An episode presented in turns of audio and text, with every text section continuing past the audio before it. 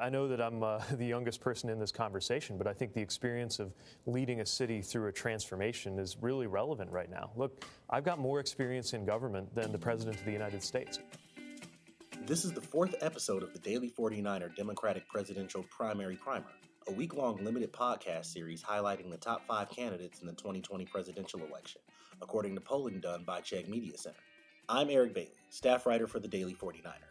The series is in anticipation of the voting registration deadline coming up on February 15th for the primary elections that are on March 3rd. Today, we're focusing on presidential candidate Pete Buttigieg, the youngest candidate running at 38 years old. Buttigieg is the former mayor of South Bend, Indiana, having been mayor for eight years.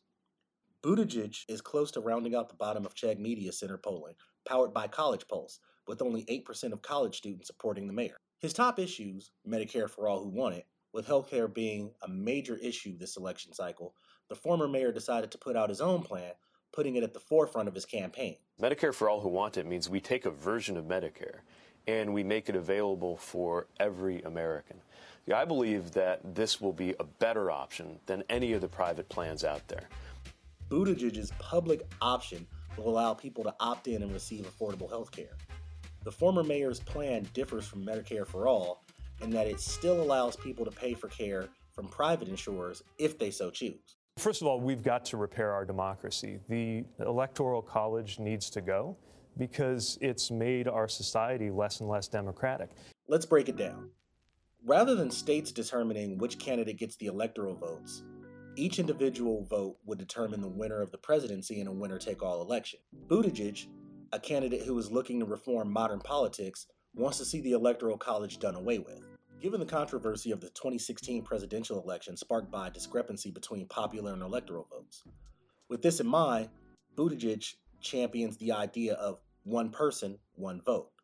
I do think it's very important for black voters to have an answer to the question they're always asking me on the trail, which is how is your presidency uh, going to make my life better and different in a way that's better than any of your competitors? And so our Douglass plan speaks to issues uh, around uh, racial inequality and health. Buttigieg is taking a bold stance against systemic segregation on the premise of race. He takes pride in the work he's done bridging the gap of racial divide in South Bend, citing the work done during his tenure in office has created many more economic and educational opportunities. However, critics of his have considered this stance to be a contradiction, stating the firing of former police chief Darryl Boykins, as well as forcing the retirement of Howard Buchanan, the city's black fire department chief. Some of these claims have stuck, with Buttigieg only polling at 3% with black students. Buttigieg plans to incorporate inclusion in his plan to reform higher education. I also believe in free college for low and middle income students for whom cost could be a barrier. I just don't believe it makes sense to ask working class families to subsidize even the children of billionaires. The South Bend mayor plans to heavily revamp the Pell Grant program, something he cites only covers 29% of college tuition. Buttigieg pledges to offer free tuition to 80% of American families with household incomes up to $100,000 and offer heavy subsidies to families with household incomes up to $150,000. Buttigieg looks to do this by investing $120 billion into the Pell Grant program and $50 billion into historic black colleges and universities, tribal colleges, and educational institutions that serve minorities. That wraps up this episode of the Daily 49er Democratic Presidential Primary Primer.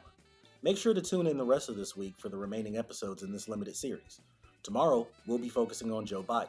I'm Eric Bailey. Thanks for listening.